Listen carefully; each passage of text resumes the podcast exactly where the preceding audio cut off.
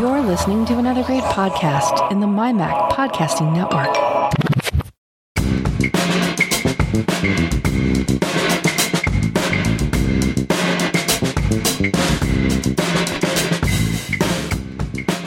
Hi, Melissa. Hey, Elisa. How are you this week? I am tired. I'll be honest, I'm dragging. Good thing I already uh, took notes from last time. Well, what are we going to talk about this week on episode 352 of Geekiest Show Ever?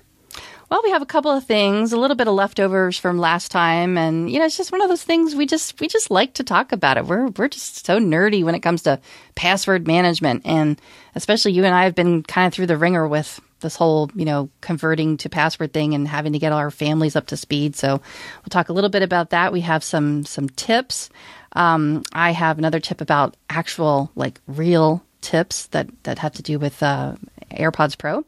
And uh, you were going to give us the i wanted to hear i've been waiting to hear about this. We've been saving it for the podcast about your network saga your network issues uh, with your new modem or whatever. So we'll talk about that.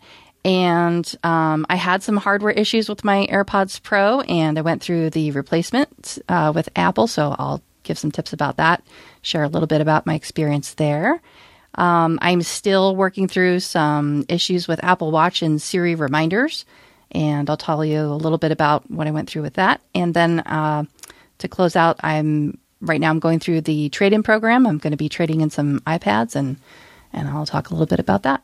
So that's a brief overview. So okay, now you can, if you're interested, keep listening. I'm sure. I'm sure we'll we'll make up some other stuff in there too. You know, we always do. We're we're good for it, right? Okay, so why don't we start? Well, let's just go in the order of the um, the document and start start with the password management tips. Show notes. What a concept. I know.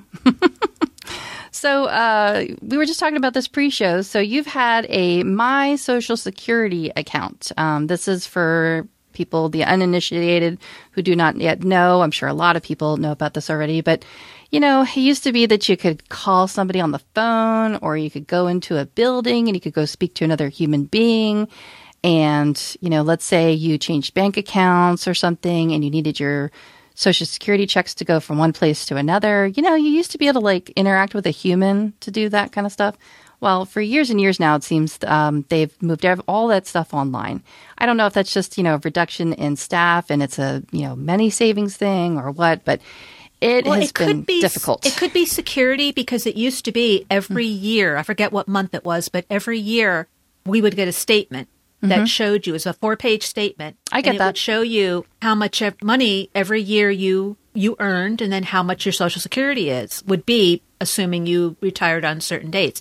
We haven't gotten one of those in probably, I'm guessing, at least three years, maybe five. did you sign up for paper anymore. did you sign up for No, paperless No, they sent us something that said you are no longer going to be getting these. You need to sign up for a My Social Security account online, Mm-hmm. and they recommend that you check at least once a year. And if they notice that I didn't, they'll send me an email saying it's been a while. Why don't you check just to make sure everything is good? Yeah, that's what I was trying to figure out. Like, I don't know exactly when this started occurring that they kind of started corralling everybody to to go online. All I know is that the people that I work with in the field and, and my family members and just people that I encounter in general are really, really frustrated with having to create any sorts of accounts. You were just telling me about about your husband's ordeal. You know, the, they're really frustrated, and it is a frustrating experience. And I and I really feel bad for people, you know, going through this stuff. And I've had to, you know, assist people with this, trying to get signed up because it is a quite a bit of a process. So I wanted to see, I wanted to at least attempt to see if I could shed a little bit of light on it, some tips for dealing with it if you have not yet set up an account or if you are in the midst of helping one of your family family members set up an account. Um, there's some things that you kind of need some some hoops that you need to jump through, and and tell me if you if you recall any of this stuff. But um, so I and, and this is funny. I didn't. I guess because I've I've been working with older people that I just didn't realize that that I could sign up for a my Social Security account. I, I just thought for whatever reason, it only ever came up when people ran into a situation where they had just retired or they had been retired for a while and they got a new bank account. You know, they got hacked or, or something happened or they just changed banks. That that's a common thing that happens. And they needed to cor- correct or change where their checks were being directly deposited. Or in the case of like say my dad who retired just in the last few years, you know, this is was a new thing for him, so he needed to set it up to say, okay, this is where my checks need to go, you know, direct deposit. So whether you're setting up a brand new account or whether you're trying to get into a, an old account or whether you're, you know, trying to to do something about your bank accounts, um, there's a process that you have to go through.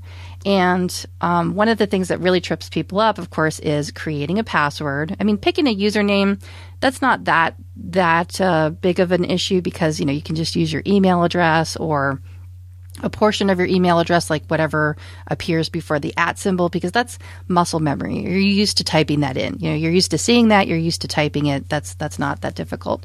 But when it comes to the password, creating a password is is just such a chore. You know, I have a I have a new client who is just really, really, really new to doing anything online that has to do with logging in, and it's been really painful because we haven't gotten to that point where we're ready to do the password manager. I mean, I wish I could just, I wish I could just start out the gate and just say, okay, we're, this is how we're going to do it. But that people aren't really responsive to that. And you don't want to push too hard or you'll just turn them off and then they won't get anywhere. So it's, it's been a very delicate dance, let's just say, trying to get people to learn how to manage their digital footprint online. So, um, I decided to test this out and see if I could make an account for myself. And I was, I don't know why I was surprised. I was like, oh, well, yeah, I guess that makes sense. I mean, I've been earning since I was very young. And so, of course, I'm going to have information there. It's just like what you were saying, the, the paper statements that used to come in the mail. Yeah, we don't get those either, but we do get an email, you know, saying that there's one to view but I guess it's because I could log into the state account. Like I've always had a login with the state account and I can view my social security through there but I never tried before to actually go to the Social Security website and and sign in that way. So I finally did, and it was kind of part because just out of curiosity. Plus, my my husband also needs to get his um his card replaced. He lost it a long time ago. He hasn't really needed it, but you know we're going through stuff with realty right now, and you know it's just time to get a replacement. And I thought, well, you know, what would that look like?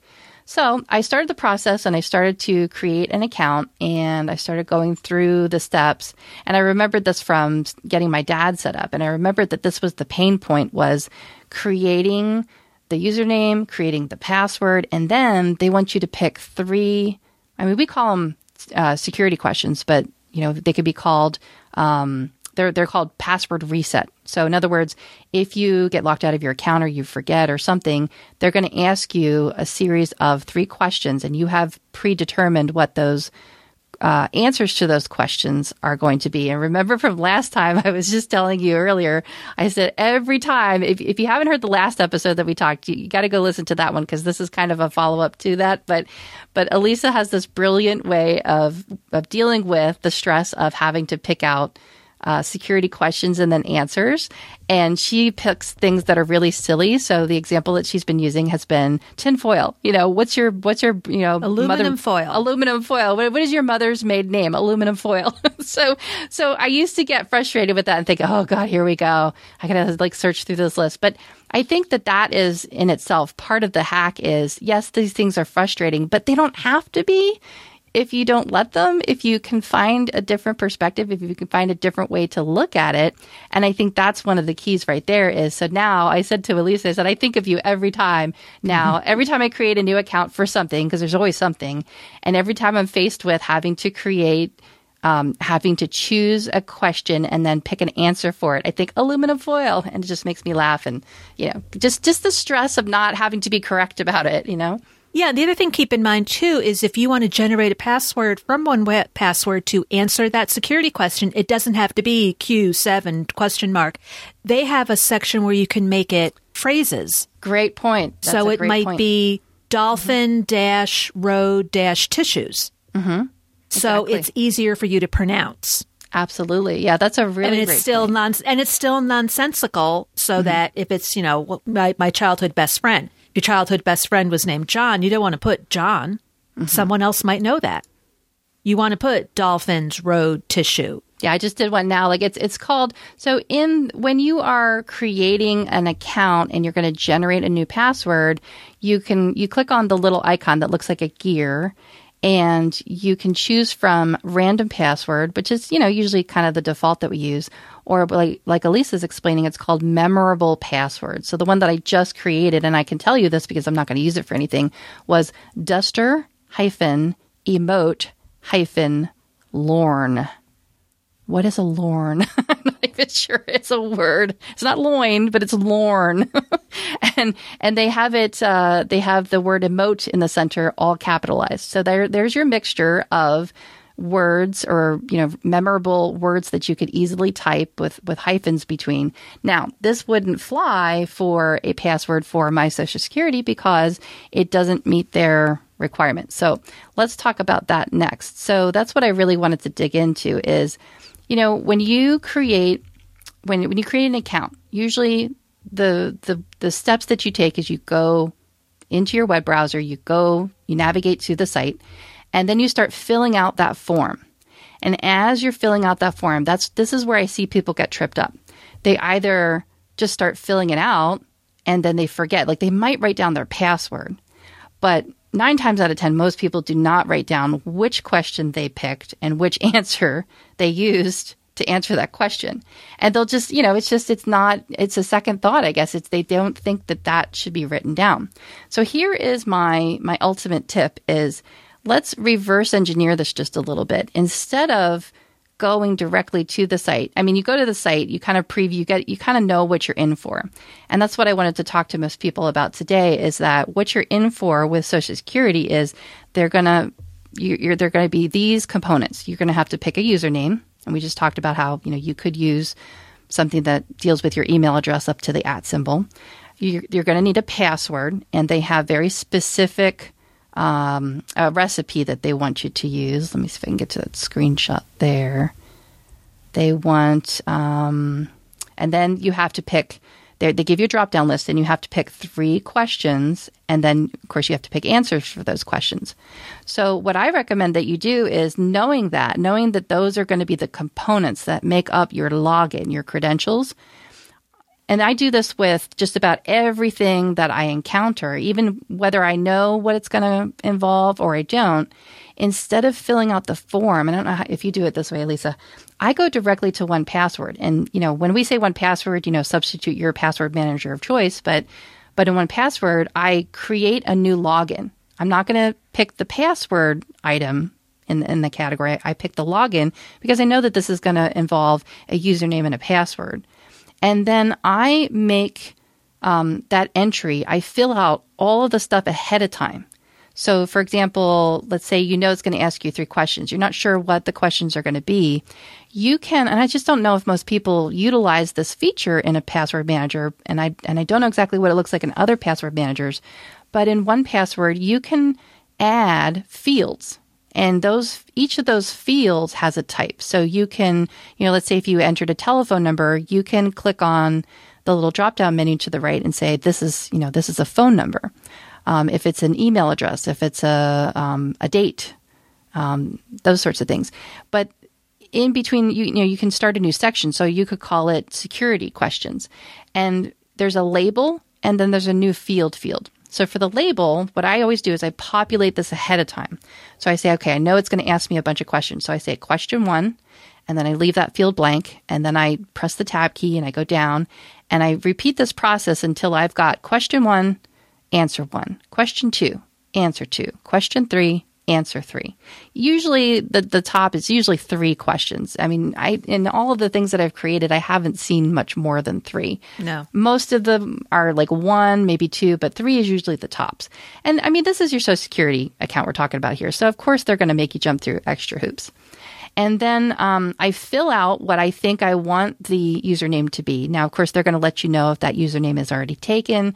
So you're going to want to think, you know, is is your email address is it fairly common? Do you have a common name? That sort of thing.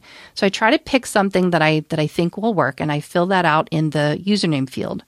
Now, for the Social Security, let me see if I can get to the screenshot where it tells you they they do give you in 1Password. It's called a password recipe, I think.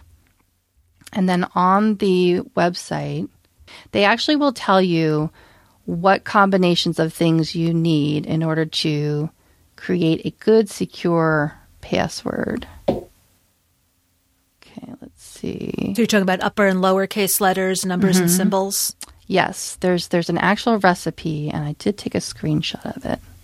What you sent me just said it has to begin with a letter or number, contain mm. 8 to 64 characters. Oh, yeah, it that's has to what I'm looking contain for. upper and lower cases. It has to contain a number, and it has to contain symbols. But they don't tell you specifically how many of each, other than it has to be included. Right. And which specific symbols. does it? So does a it question list mark is not applicable. Does it list which symbols you can use? Yeah, Yes. there it is. That there it is. Okay. Exclamation mark, an at sign, a hashtag, a dollar sign, percentage. Uh, what do they call that? A caret? The Yeah, believe so. ampersand and the asterisk.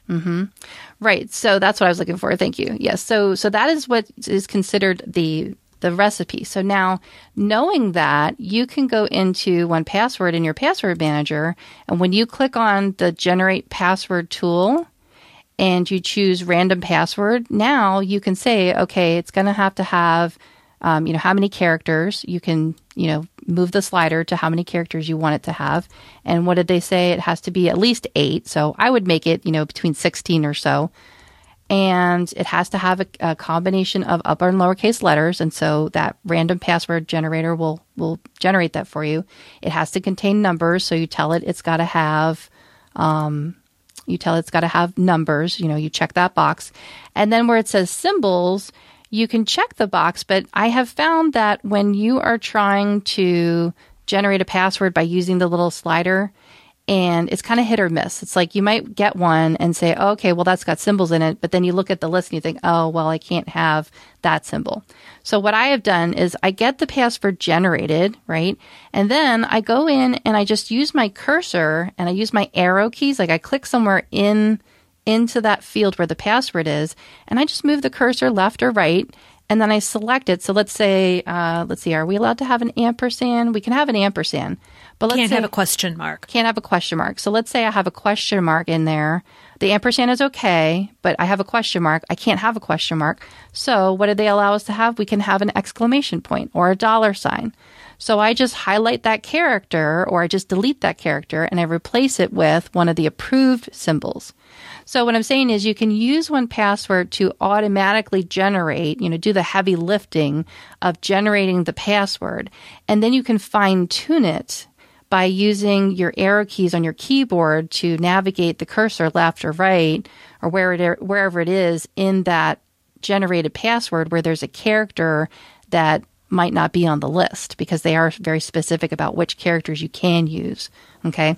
So what I'm saying is create the entry ahead of time, like get it all set up, get your username in there, generate your password based on the parameters that they defined, um, add in the website, put that in there ahead of time, um, use the section area and fill out the fields and you know just at least get your labels get your fields labeled. Question one answer one question two you know so on and so forth.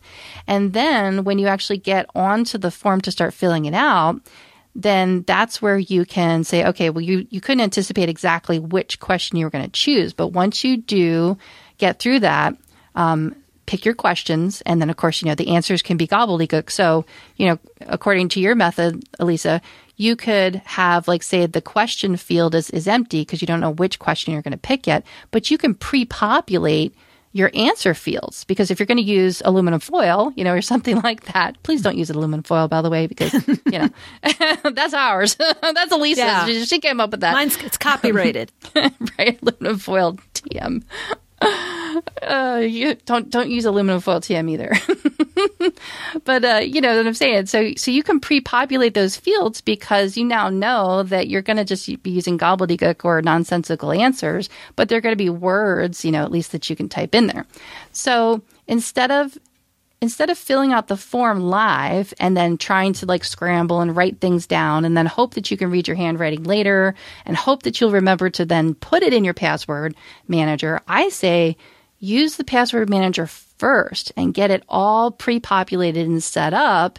And then when you get into the the form on the web on the website, the web form field, once you get in there, then you can just either, you know, copy and paste your answers that you pre-populated. And if you encounter a scenario where you know, let's say you created a password or let's say you picked out a username and you think, okay, this is going to be great. You know, it's really unique. And you go and you copy it and you paste it in there and they say, eh, sorry, somebody already thought of that. Darn it, you know. Well, then you can tweak. So then you can edit that 1Password entry and then just start tweaking where it needs to be tweaked. And then that way it's already filled out for you. So really then the last thing to do is to pick your you know from from the drop down menus to pick the questions that you want to pick. And then you can sometimes you can highlight with your cursor on the website and you can select the text so you don't have to actually hand key it in. Um, that may or may not be the case depending on what you're working with. I forget if you were able to do it with the social security but like you said i do the same thing. I just take a screenshot of that area, just in case, you know, I get distracted or something, because it's highly likely around here. Um, and then, you know, then I go and I transcribe, okay, this, you know, it was what was your mother's maiden name? What was your, you know, childhood friend? That sort of thing. And my childhood friend is aluminum foil, TM. so, you know, so do you get what I'm saying? Is like you, you set up, set up your, your stuff in 1Password first and then go populate the form field on the website with the, the answers that you've already pre-selected. And I just think that that takes the headache out of it. So when I was doing this for myself, I practiced what I preached and I did it exactly that way. And I said, okay, I'm in the, the form field here. I can see what it is that they're going to ask me. Plus, I also had a little bit of experience with it doing, you know, helping other people. So I had a little bit of a heads up as to what was going to happen. And so knowing that going into it, I thought, okay, they're going to ask me three questions. They're going to make me make up a password. They're going to make me choose a username, yada, yada, yada. So I just set it up in 1Password ahead of time. And it was like, it was next to painless because I had done that ahead of time. Then all I had to do was copy and paste. And, you know, I might have had to, you know, tweak one or two things and then I was done. Now, I believe, and and I'm not exactly sure because I haven't, you know, not enough time has elapsed and I haven't experienced it just yet. But I believe that my Social Security, the, the .gov site, I believe that that's one of those ones where they make you change your password every so often. I don't know if it's like six months or 30 days or whatever, but I do believe that there is an expiration like that. That password is only good for so long. So if you're not logging into it, you know, every every month or something. I mean, why would you unless you're really checking in on stuff or, you know, maybe you had some fraud happen to you or something like that. Um, but most people aren't checking in as frequently as that. So that password is going to time out. But the nice thing about having it in a one in a password manager like 1Password is it's already there and ready to go. Now, when it is when it comes time to change your password, then you know what to do. You can click edit and then you can select the password generation tool and you can tweak it, you know, move the slider. And now you know that the um, requirements for the symbols and, you know, that sort of thing. Now, here's the thing. So, one of the things you might want to do is like, don't do like I did and take a screenshot of it, but actually go and copy where it says, you know, you can only use these characters and it must be this length and it must be this combination of things go ahead and copy that section of text and paste it into the note section. And then when it comes time, unless they've changed the rules, of course, but you know, this is the government we're talking about here, so it might take a while. Um, then you'll be ready to go. And so in the notes there, you'll say, okay, you know, these are the characters that I can use. So you go and you generate your password with a little slider. And said, nope, can't use a, a question mark or whatever. So I'm going to replace that one. And then you'll know what to do. And then you can just copy and paste your new password when it asks for it. Of course, you're going to want to make sure that you can get to the old password because they still might ask you for the current, what was the old password in order to change it. But you can get to that in, in the history as well. So that was my tip for creating, you know, somewhat painless um, setup when it comes to a web field, uh, a, a, form on the web that you have to fill out that has fields where they ask you all this information up front. And I'm just using, I'm kind of picking on my Social Security account because, you know, that's one of the ones that people are, are likely to encounter. But there's plenty of other ones that are like that. So start in your password manager first, pre-populate as much as you can ahead of a time, ahead of time, and then fill out the forms, um, fill out the fields on the form I'm struggling to say that. And, and having a clipboard yeah. manager is extremely helpful at this time oh, because yeah. you're doing a lot of copy and pasting. So mm-hmm. I just look at my clipboard manager and say, "Yep, there's." You know. So what'll happen is when you're doing a 1Password and you are creating a new password, it goes to your. It'll say copy and save. So I will copy and save it and I see it in the clipboard manager just in case something goes wrong. I still have it. Because what hap- what should happen but doesn't always and it, I'm not sure if it's because of 1Password or because of the website itself, but when you change a password or create a new one, something should pop up saying, "Do you want to save this?" Yeah. And then it will give you a choice to create a new account or to update an existing.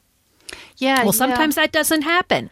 And you hit the save button and you're like, oh boy, I wonder if it took the new password. And then you look in 1Password, it didn't. It still has the old one. Yeah.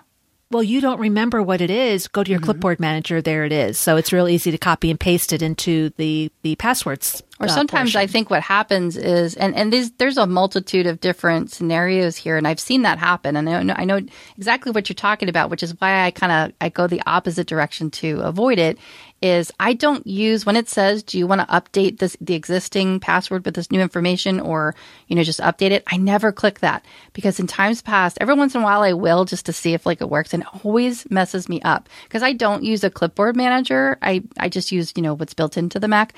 If I'm going to be doing stuff like that, I, I usually just use the notes section and I copy and paste things there. But a clipboard manager is terrific. I mean, if that's part of your workflow, um, but for me, it, it isn't. And so I just never click that button. And instead, what I do is I I anticipate what's going to happen. I know that I'm that I'm going to be modifying the password to a new password or changing something in there that it's going to generate that response that says, "Do you want to save this? You know, do you want to update your entry?" I already know that that's going to happen because I anticipated it. So I go and I, like I said, I, I start with the password manager instead of letting the field on the website do it for me or offer it up for me. I do it in the password manager first. And then when I'm asked that question, I already know that I took care of that. So I just say, not now.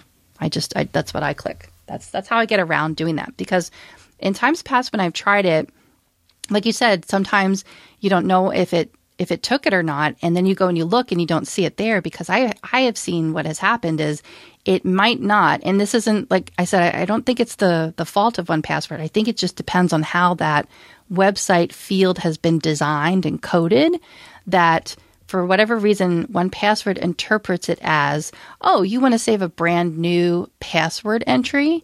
And so if you've ever looked through your your list of items and if you've ever just gone and clicked on the password category, you might see a bunch of these, you know, passwords. You're like, what does, what's this connected to? I don't remember doing this. That's what happens a lot of times is you think that you're updating the entry, but for whatever reason, it gets interpreted as it's saving as it's saving it as just a password. I was going through that with my husband just a couple days ago. I was, you know, helping him get his stuff organized, and I found like these, you know, like eight eight passwords in a row that were just passwords.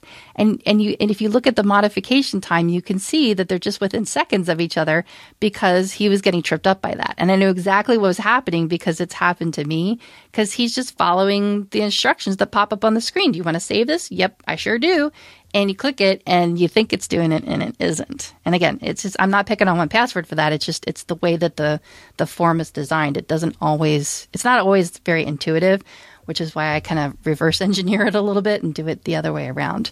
And then that leads me to um, so you mentioned using a clipboard manager and you know you that's your method of doing it and I have the method where I just go directly into the password manager to do it.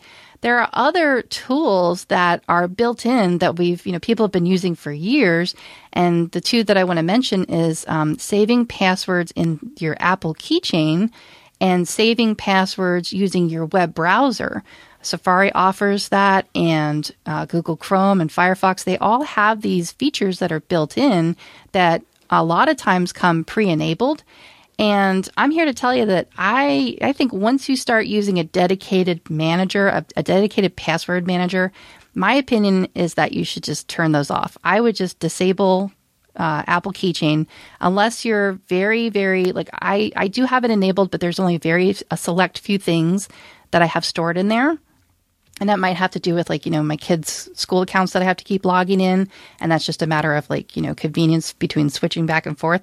But I, I think it's more secure if you save everything in a password manager and don't use the web browser. Now, one of two things is going to happen. I mean, you could get hacked, and if the hacker can somehow get at your browser, then they can get at all of your passwords. Of course, you wouldn't want to let a hacker into your password manager, but it might be easier for them to get into a web browser if you're not really careful. The other problem that I see happen is I, I watched this happen to people where they don't realize that the switch has been enabled and they are saving all of their passwords in the browser and they don't realize it or they forget about it and they keep resetting their password. And then the next time they go to log in, the, the, the password managing portion of the web browser offers up passwords that they've used in the past. And then they just keep going round and round and round because they're not picking the correct ones because there's multiple ones in there. Do you see what I'm saying? Like, does that ever happen to you? Have you ever experienced that with a web browser? I, I've never saved in Keychain. I've always used 1Password. But my husband had a problem the other night because he was saying he had to log into something for work and he was doing it on his phone and it wasn't working. Mm-hmm. That's and, what made but me think could, of this. But he could do it on his computer. And he goes, "How come? How come 1Password isn't saving this? Your said 1Password's supposed to save this." so I looked at it and I said, "Well, that's because you don't have it 1Password. You have it in Keychain, yeah. and you must have Keychain turned on on your computer but off on your phone." right. So I showed him how to convert it to 1Password, and he goes, "Well, I don't see it anywhere on my phone." I'm like, "Uh, it's right there," and he goes, "Oh, okay," because that's the one thing about the the subscription model. It is instantaneous as Yes. far as the syncing. It wasn't like that before, and now it's just like, you know, immediate. He made that change on the computer, and boom, it was on his phone. Mm-hmm. So I said, "Turn off the uh, uh, keychain." Right. Because it's, like they collude. It's like, or they collide yeah, with each other. you because know? what ends up happening is when you have a password, um, a field, you get the 1Password icon and then you get the keychain icon, Right. and he's clicking on one and he meant the other, and Mm-hmm. He, he and, and he's not savvy enough yet to understand what the difference is. Right. Yep. Exactly. And and it doesn't mean that the people are, you know, I mean, yeah, I guess I would say not savvy enough. It's just, you know, it's not very intuitive. And when you're not used to seeing the difference and you don't know what to look for, or, you know, you really just don't know what to anticipate, then, you know, of course it, it makes sense that it would, it would trip people up.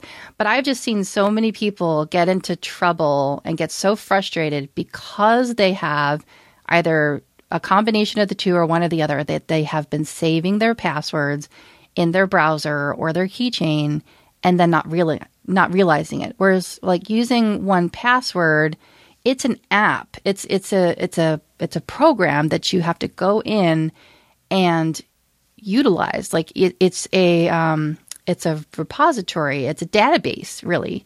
I mean, it's a database with fields and descriptions and notes and everything. Like it's a fully fledged application that you can use for managing your entire digital life. Whereas things like the keychain or the web browser, they're just a very vanilla, simple, which I think that's what people are attracted to. They're like, well, I don't want to deal with all this other stuff. I just want to just, just give me my passwords. Don't make it so difficult. I, I get that.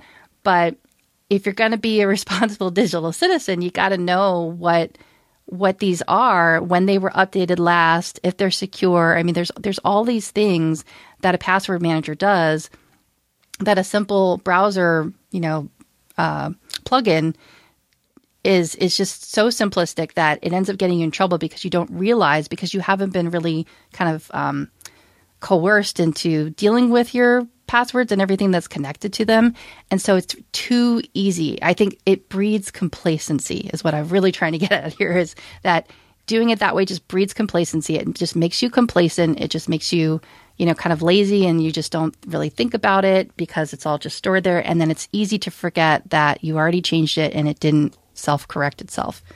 So I'll get off my soapbox about that. Mm-hmm. But I just wanted to, you know, say that there are less painful ways to do things if you can use the tools and have them work for you instead of you working so much harder on the website and forgetting to write things down. Just have it take care of it.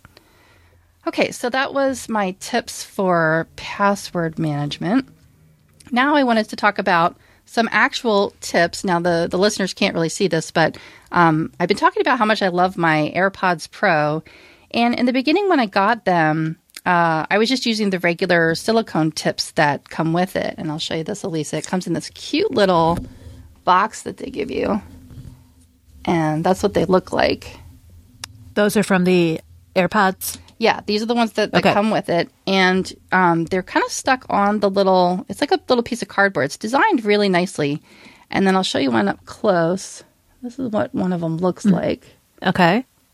and maybe I'll put some um, show note uh, links to what these actually look like. But they um, they clip onto the AirPod, the individual pod, and you have to kind of have a fingernail or something. And when I first got these, I had a really hard time with it. But there is a tiny little, tiny little gap that you have to kind of feel with your your, your finger uh, nail tip.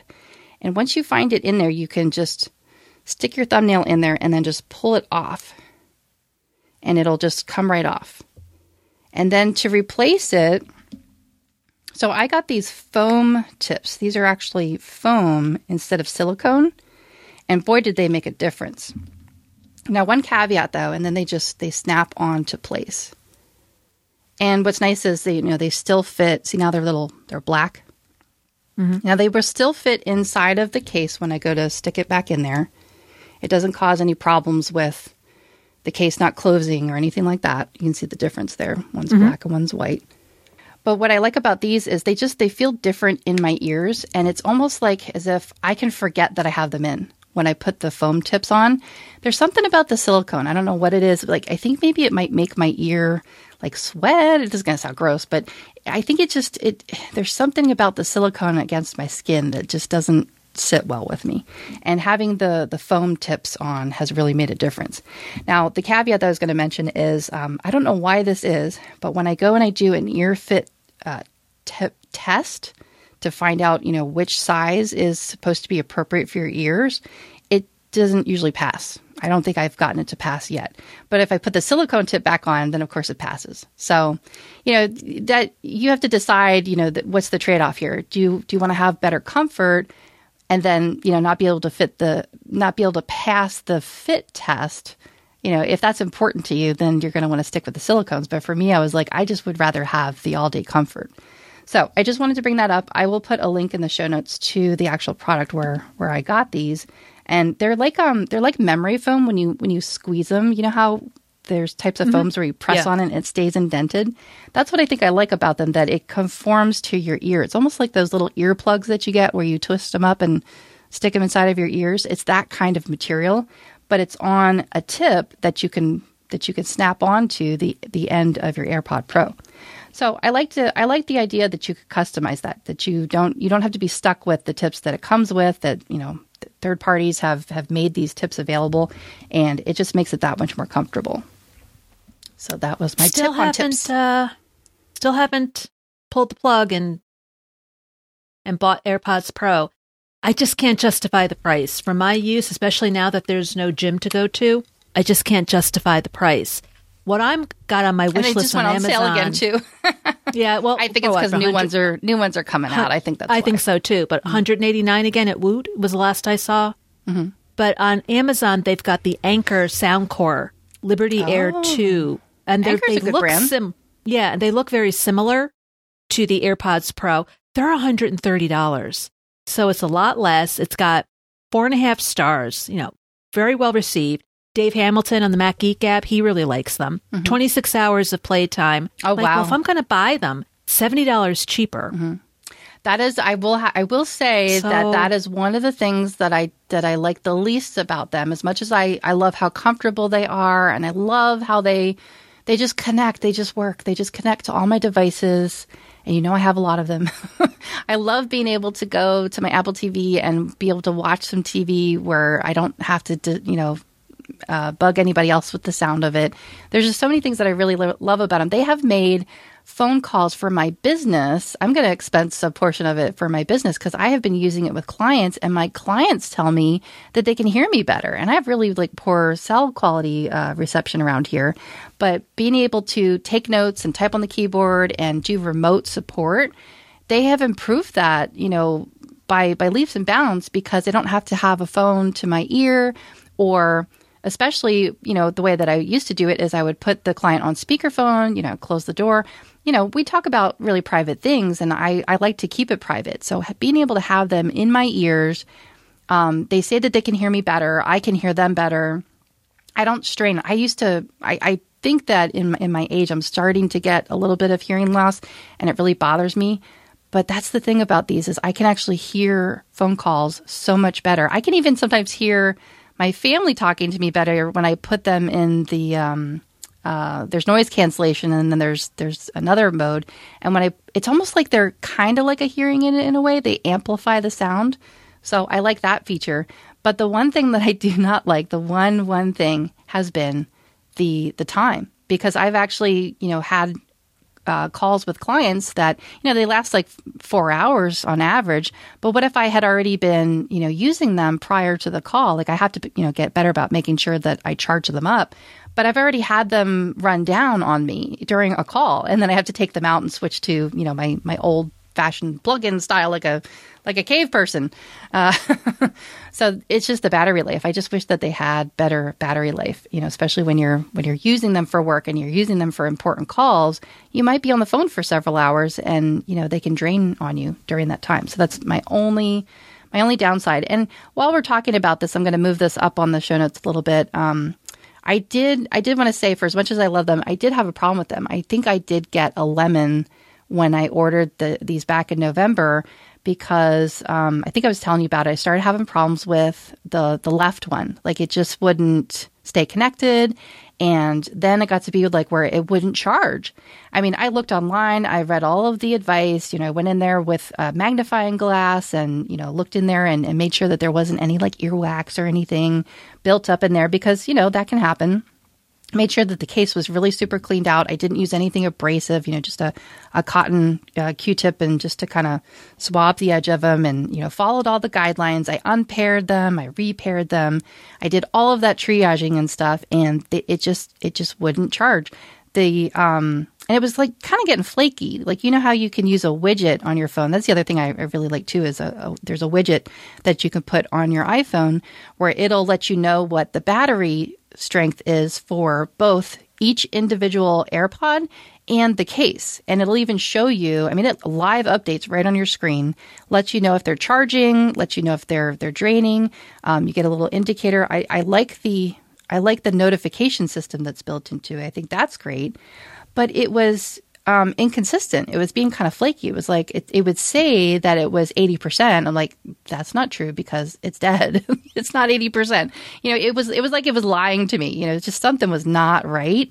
And at first I thought that it was just the left earbud. I thought it was just the, the ear tip. Um, I even took off, you know, I took off my my uh, tips that I just talked about. I put the silicones back on. I thought, well, maybe that, you know, just trying to rule things out. No, it wasn't that. So it ended up being that it was a defective case and left AirPod. So wow. I yeah, so I I was able to go through um, you know, it was I would say it was relatively painless. I mean, once you once you realize just what a difference these things make in your day-to-day life in day-to-day functioning, I mean, I know it's a first world problem and everything, but I had started to really rely on these and you know, just was using them every single day. And so when I didn't have them, when it, when it started to malfunction, I was like, oh, this is really a problem. This is really bad. So I didn't want to be without them for, you know, the least amount of time. But, you know, I've, I've been using Apple products for like, you know, what, close to 30 years now. So, I mean, it's not, this is not my first rodeo. I've, I've experienced this stuff before. I know that you have to triage it. I know that, you know, they're going to ask you all these questions. It's kind of like the password manager. Like I already knew what to anticipate. I already knew what was going to happen. You know, I could kind of look at my, my technology crystal ball and, and know what was going to, what was going to take place. And, and I knew how to deal with it. So I wasn't really, upset about it. I mean, yeah, I was bummed that they stopped working, but I mean, it's technology. Nothing's really perfect. They should be for the price that they are. They, you know, like you said, I mean, it is it is hard to justify the cost of these things, and then for them to malfunction like that, that was you know a, a bitter pill to swallow. But I, I have to say that the replacement program was was you know near flawless. Um, with the one exception that I really do think that Apple should do a better job of providing their um, support retailers around around the world, or you know, uh, they're called like an Apple authorized retailer or Apple authorized service provider. when I I went to two different places, and I and you know me, I don't leave the house. Like I don't go to stores or anything like that. I just happened to have a doctor's appointment that I had to go to, and I thought, you know, I'll, I'll be in and out, and I kind of like sort of surveyed the, the place. There weren't that many people in, so I felt it was a a safe risk to take. And so I did go to two different places where you know I said, you know, I'm having this problem. Apple recommended when I uh, I started a chat, and then I you know got a phone call spoke to somebody and they basically told me what my options were. And of course, the the option that I ultimately went with was the mail in. They call it the DIY. They call it the do it yourself repair kit, basically.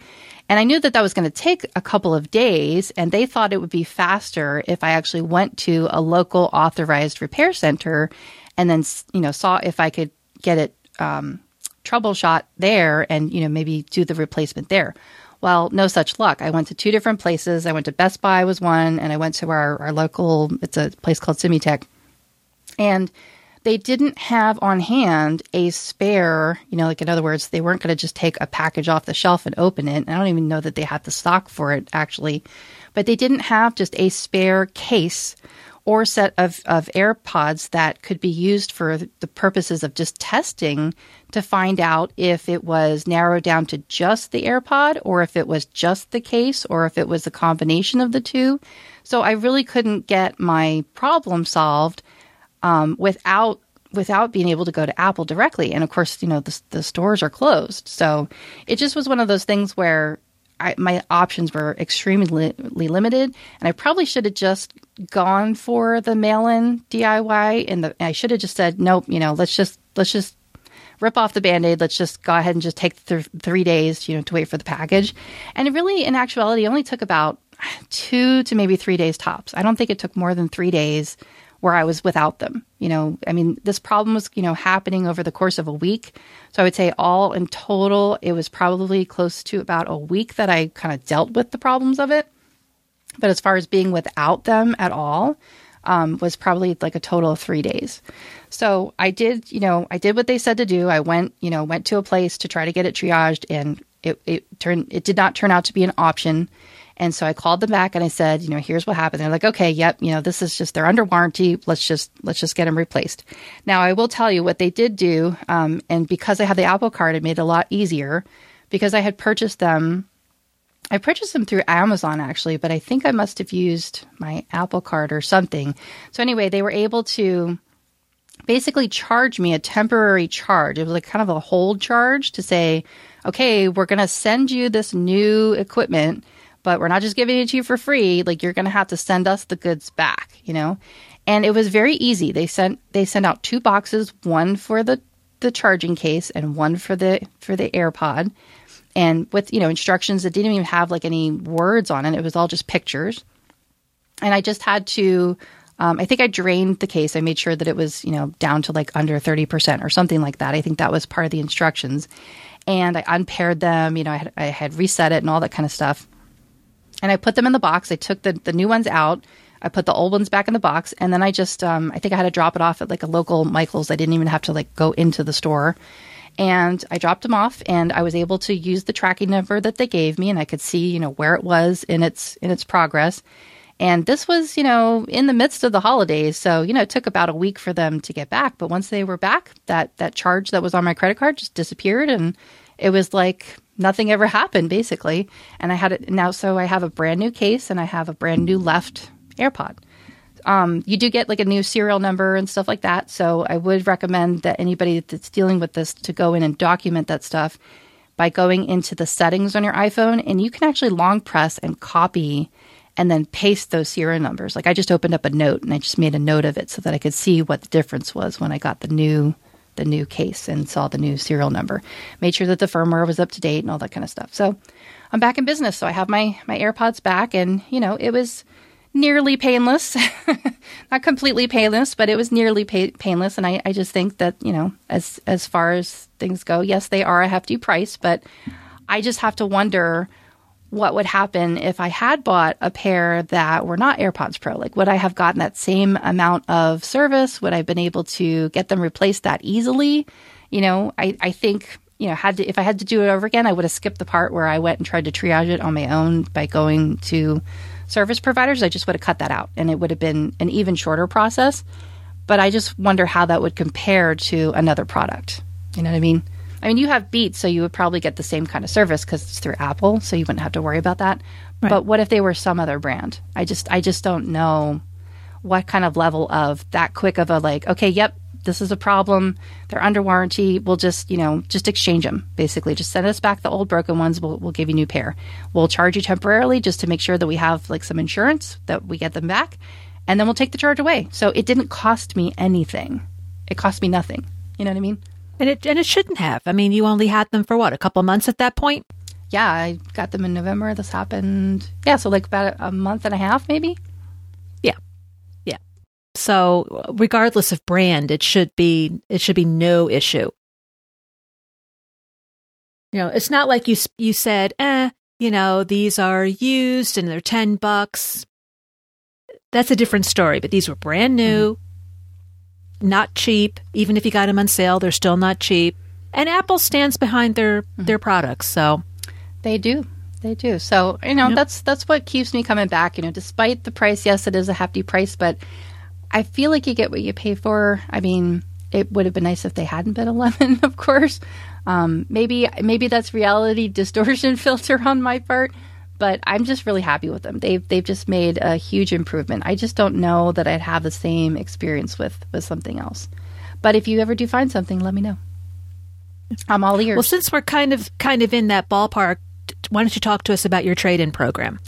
Well, so that's just something that I'm in the midst of now. Um, I did, there was one hiccup. So um, the, I guess the advice that I wanted to give was if you have older devices laying around, in my case, it's iPads. I have some older iPads. And um, back during Christmas time, I was just curious. Every once in a while, I check the trade in value. And you can go to a website. Well, I'll put a link to it in the show notes where you can just click and you again, you know, like I said, go into settings and look up the serial number and copy that and paste it onto a note so that you have it handy, you know, make it searchable. And every once in a while, just go and look at the trade in program and see what your devices are worth. And I was surprised to learn that when I looked at Christmas time, like I'll give you an example, I think it's my iPad 7. I want to say it was it was like worth it was still worth what was it like 200 and I'll just make up a number. It was like worth like $240 or something like that. And I checked again just a month ago and it was worth $10 more than that. And I was like, "Oh, that's interesting." I went and I checked my older iPads. I have a I have a 5 and a 4 and I checked their trade-in values and they went up like $25. One was was more than that. So the the lesson here is, you know, keep checking your trade in values because sometimes they actually go up. I don't know what exactly causes that, but the fact that it happens. Supply and demand. I, Probably I, supply yes. and demand. Maybe kids wanting to use them uh, for school. Yeah, that could be. That could be. So I thought, you know, I'm just going to trade in these these old iPads, and um, my mom actually offered to buy my my seven off of me, so I'm actually setting that up for her. So she's going to give me like the trade in value for it. It went up a little bit, but I didn't. I'm not going to charge her for it, but you know. But I just thought that was really interesting. So check your trade in values and check them often because sometimes they change. And then um, I was able to, you know, to sign up for the trade in program. The only hiccup was when the bad storms were happening in Texas, it delayed the time that the boxes got here. You know, they send you basically a kit, like a an empty box to put it in. And so now I might I'm gonna email them back and find out if that quote is still good because there was a delay in the the shipping time. So that's what I'm so I'll report back on how that went, but that's what I'm in the process of doing now. I have to, you know, back them up and, and wipe them and restore them back to manufacturer settings and then put them in the box and, you know, see how that works out. So that's where I'm at with that. So that was the Apple trade in program. Now, how about you? Yeah, I've used it. I've used the trade in a couple of times, and yeah. it's it's worked out well. Great. So, how are you doing with your internet? Knock on wood, no jinxing. now that we're in the middle of recording. So now I have to remember because this was a number of episodes ago. So back in episode 349 when when you and I and Guy were recording, there was a lot of glitching going on and we were trying to figure out was it me? Was it you? Was it him? Was it a combination? What was going on?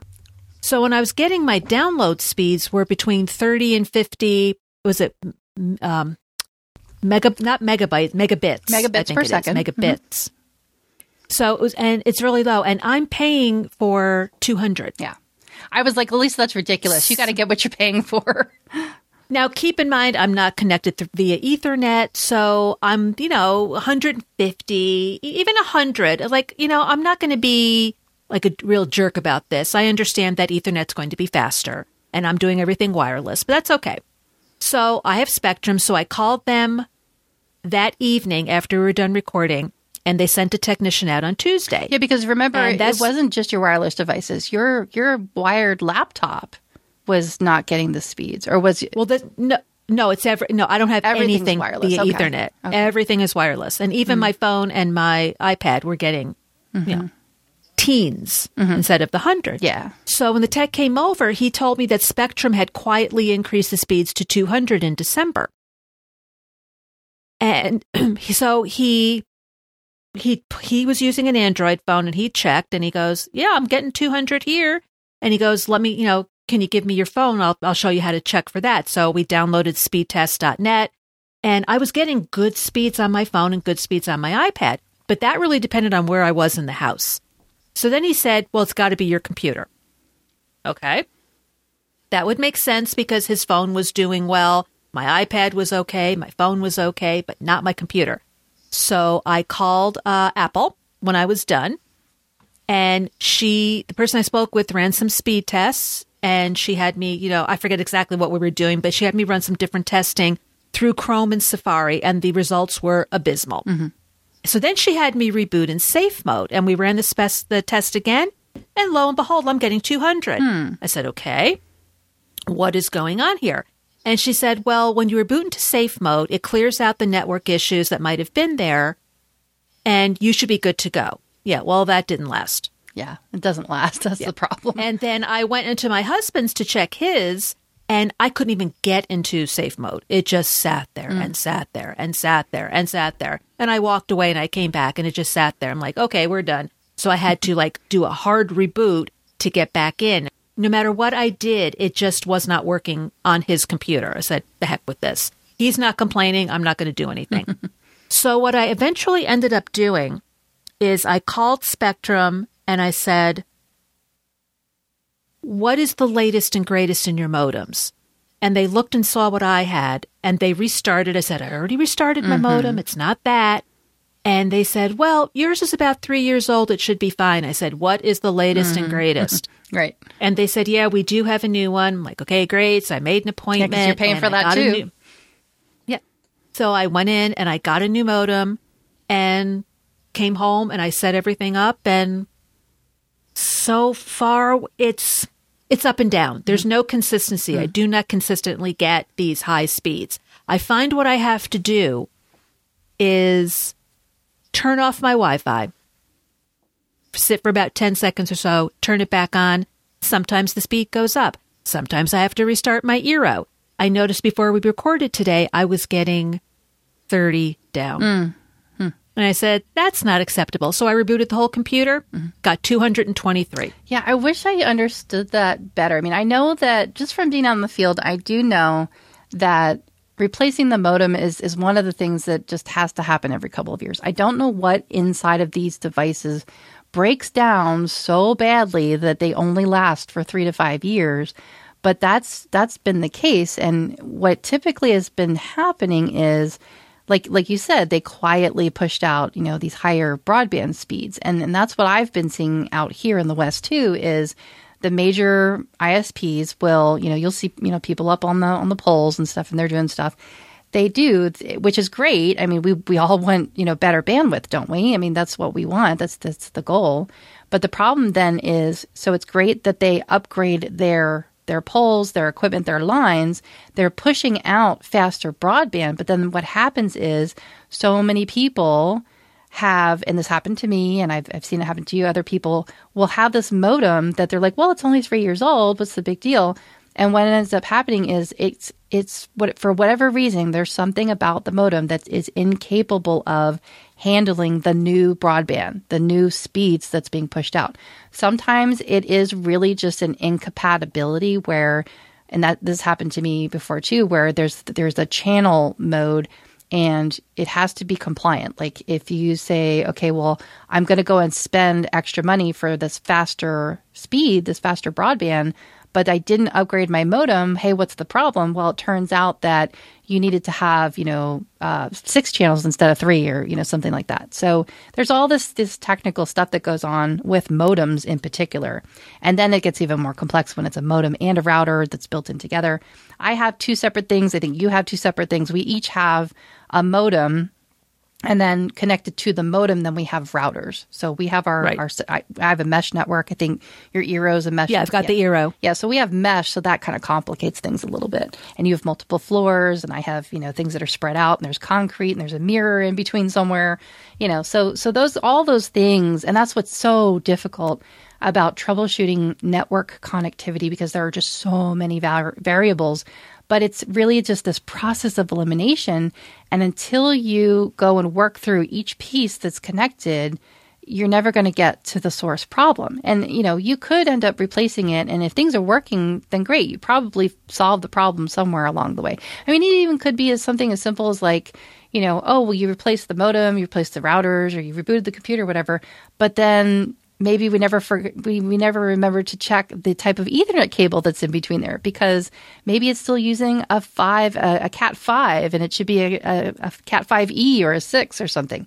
I mean those that can that can you know uh, increase the speed. I mean there's all these these little things that combine. They all add up to the total package experience of what it is to have fast broadband to have you know high fast internet speed Yeah. In order for me to use Ethernet, I would have to get another adapter. Mm, right, My hub right. that I'm using for USB and uh, SD cards does not have an Ethernet port. Mm-hmm. So I'd have to buy another one. And then I'd have to get another uh, cable, Ethernet cable, because I think the Ethernet cables that I have are from like 10 years ago.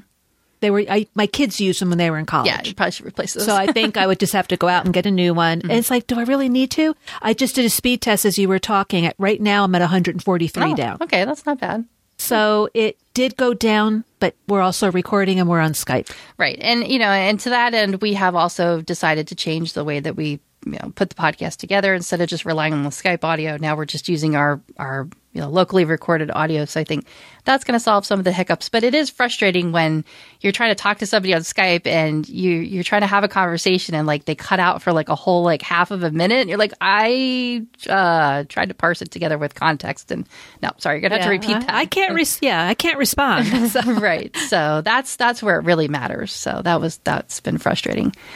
Well, so it sounds like, you know, it sounds like replacing the modem is definitely one step in the right direction and, you know, yeah, it definitely helped. yeah. So it's just something to remember, you know, there's there's all these different pieces, all these different moving parts that are involved and, you know, check the modem, make sure that you're replacing it every every so many years because it's all about getting what you're paying for, especially if you're paying a rental fee for the modem. You're paying Oh, which I am not. No. Oh, that's no, good. So you- I am not. so it's free. it. Yeah. Oh, okay. yeah. well, when it that's was ti- good. No, no, no. When it was Time Warner, you had to pay for it, mm-hmm.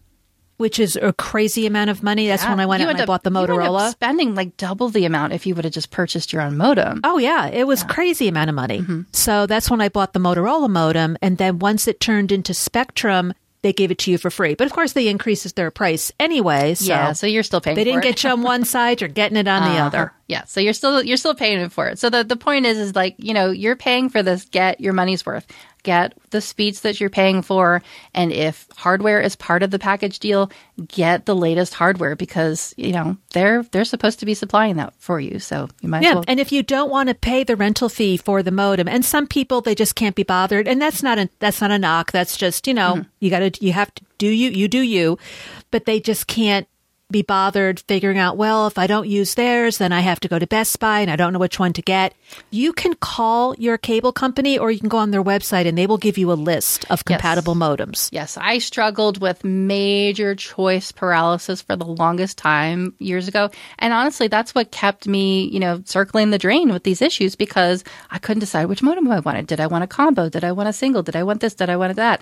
And there is, there's just a lot of choices out there. But you're right, they do, they, they do make it a little bit easier now because they do give you kind of like a shopping list in a way.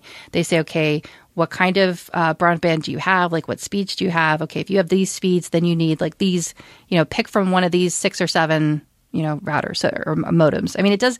It, there's still a bit of choice paralysis, but at least it does kind of narrow it down a little bit. So it's not quite as bad as it used to be.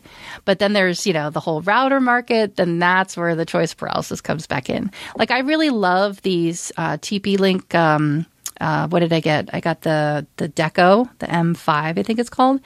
I really think they're fantastic. They're really great, like hardware wise, and the the connection has been really awesome. But the lack of parental controls is driving me up the wall. it's just Eero has a lot. Eero has a lot, but but but you do have to pay for some of it. Yeah. yeah. So and and I'm not in that position anymore. So for me, it's a non-issue. Yeah, yeah. It's just one of those things where I kind of wish I knew just a little bit more about the software end of things, like how their app handled that. But it's it's not frozen in time. And I mean, they are starting to make improvements. I'm starting to see little changes here and there. So maybe with all of us all, you know, learning from home and working from home and having to deal with kids in the home and trying to play whack a mole with everything, uh, maybe maybe they're being responsive to it. So one can only hope. All right, so we're we're connected. We've got we've got password management down. Um, what else? I think that was it on our list. Um, there's still I'm still troubleshooting the the Siri reminders issue. I don't know if if you or the listeners or anybody else is having this issue. I, I would like some feedback on this if anybody has any. But um, a feature that I like to use a lot is I bring my watch up to my, I, you know, I raise my my wrist and see she's ready. She's ready to do it now, and I say something to the effect of like, uh, "Remind me, remind me to check the mailbox in 15 minutes." You know, or the big one was always, you know, um, "Hey Siri, remind me to check the washer in 15 minutes," and then she'd say, "Okay," and then okay, added. So she added it to today's reminders. And so this is the problem that I'm having is I look down at my watch and it says that she added it to my list, but it's not my reminders list. It's not, you know, my personal reminders list. She adds it to a list that I have that's called health. And originally the problem was finances. Like I would say, okay, you know, remind me about the washer. She'd say, okay, but then she'd put it on the finances list. And that bothers me because I share that list with my husband. And if I'm all throughout the day, you know, saying, remind me this, remind me about this, remind me about that, while he's teaching, I don't want his watch or his phone going off and constantly, you know, him getting my reminders. Those are my reminders. I want them to go to me. you know what I mean? If I want the kids to check the mailbox, then yeah, I'm going to have, you know, have it put it on the home list so that they get to see that that's a, you know, task that I've assigned them. That's what I'm trying to use it for. But to put it on the health list or the finance list, it just, it's, it's, it's arbitrarily picking, and it's only on the watch, it's not on the phone. It's arbitrarily picking a default reminders list that is not matching what it says in settings on my phone. And when I go to the Apple Knowledge Base article, you know, how to troubleshoot these things, make sure that the default list that you have selected in settings is is there and, and you make sure that they match. Well, it doesn't. Siri just decides that she's going to put it on the health list or the finance list or whatever she decides. Yeah, that's that what day. I was just looking up because I have that too. My default list is reminders. I'm wondering, is it because it's using the last list that you used? I thought so too, but I've tried all different ways.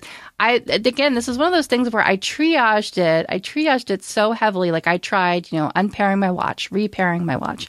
I tried. The one thing that made a change was when I went into iCloud and I checked off. And remember when we were talking to Scott about, you know, making backups and remember how I'm like really like, oh my God, I can't lose my reminders list mm-hmm. because like yeah. I live there, you know, and I was like trying to find a way to back that up and stuff. And I was like, oh, I don't know if I would do this. But I, I disabled the switch. I thought, well, you know, it'll be on one of my other devices. So I just toggled the switch off in iCloud. And when I toggled it back on and rebooted, it changed. So it was going to the finance list. Now it's going to the health list that I have set up. And these are my own, you know, additional lists that I have set up in reminders, but those are the ones that I have shared with family members. So Nate and I share a finance list so that we can keep track of bills and things like that. And then there's a health list to keep track of medical appointments and, you know, give the dog her her heart guard pill, you know, that kind of stuff. Um, but those are things that are shared with the family. But my reminders list is the only is one of the lists that only I see. You know, everybody else has their own reminders. I even tried changing it to something else, like to do, you know, but then you have to like train your mouth to make the words come out. you know what I mean? Like, it's like spells and incantations. You have to learn a new spell to tell Siri so that it goes to the right place. And so I'm just saying it used to work. It used to be that I would say, Hey, remind me to check this in 15 minutes. And then in 15 minutes, you know, I would look down and yeah, no problem. But now when I look down, it says that it's okay, I'm going to do that. And I'll also put it on your health list for you. Like, no, I don't want it on that list. I don't want it on the me- list that goes to other family me. members. Hey Siri, remind me to watch The Walking Dead tomorrow. Let's see which list she puts on. It's on my reminders. Yes, it goes right to your reminders. Now, the thing is, do you do you get jiggy with your reminders? Do you have other lists set up? I do. Do you? Okay. Interesting. Well, so And it's on my reminders list to watch The Walking Dead tomorrow. right to your phone. It did show up. Yes. Yep. see? It's on the correct list, which I'm now going to delete. but um, That's exactly how it used to work for me. And I don't know what changed. It had something to do with WatchOS 7, I think, but something got broke somewhere along the way. And so I, uh, I contacted Apple. And it was a very interesting experience, I will say. Um, just like you, you were explaining, you know, she had you running like speed tests and stuff. This was Mm-hmm. Yeah. very interesting. And I, I don't know if you've experienced this. I think you may have. But he actually had me doing diagnostics on both my phone Oh, yeah, all the time. That is All the time, yep. fascinating, actually. I mean, it, you know, it's kind of a pain to like sit there and, and, and watch it go. But we were just chatting, like shooting the breeze, nerding out on all the stuff. So the, I actually had a really great experience, and, and I always have had the few times that I've had to do it, where I've had to escalate a problem to the engineering department. Like the engineers are pretty cool to talk to, you know, just to kind of hang out while we're waiting for the the diagnostic to run. Um, so that was a multi phone call, you know, back and forth, like, okay, you know, we're looking at the logs and this and that. They did tell me there's nothing that I'm doing wrong, that this is definitely a bug, that it has something to do with with Siri and the Apple Watch. You know, it's it's not a problem on my phone because if I try to do the same thing on my phone, no problem. It just has to do with the default list that Siri is choosing, is, is picking somehow on the Apple Watch that there's a problem. And, you know, maybe I'm a fringe case. I don't know, but this is something that they're definitely, you know, they said, yep, it's definitely a problem. It's definitely a bug. So I basically filed a, a bug report. my first bug report. It may not be my first bug report, but it's the first one where I've actually like gone through the whole long diagnostic process and, and submitted logs. And now they know everything about me as if they already didn't. But yeah, so mm. that was an interesting thing. So I hope I'll, I'll keep I'll keep on it because I really want to see that work. And you know, I'm going to be doing the Snoopy dance when it is ever fixed. And every time there's an update, I keep thinking, "Oh, did it fix it? Did it fix it?" So that's where I'm at with that. And and with that, I think it's time to wrap it up. yeah, I think so. So, Melissa, if people want to get in touch with us, how would they do so? Let's see if I can remember this. We have an email address that I believe is podcast at geekiestshowever.com. it is. We have a Twitter uh, that is Geekiest Shows. That's at Geekiest Show. And then uh, you can go to our website, the geekiest, or no, it's not, it's not that. It's just geekiestshowever.com and click on the comments and send us a comment that isn't spam. Did I miss okay. No, I think you got everything. So we will take this time to thank you all for listening. Thank you so much and use those different methods that Melissa just gave you to get in touch with us. We would love your feedback, your show ideas, and just uh, let's have a conversation. So I will say for both of us, thank you so much for listening. We'll see you in a couple weeks and please stay safe.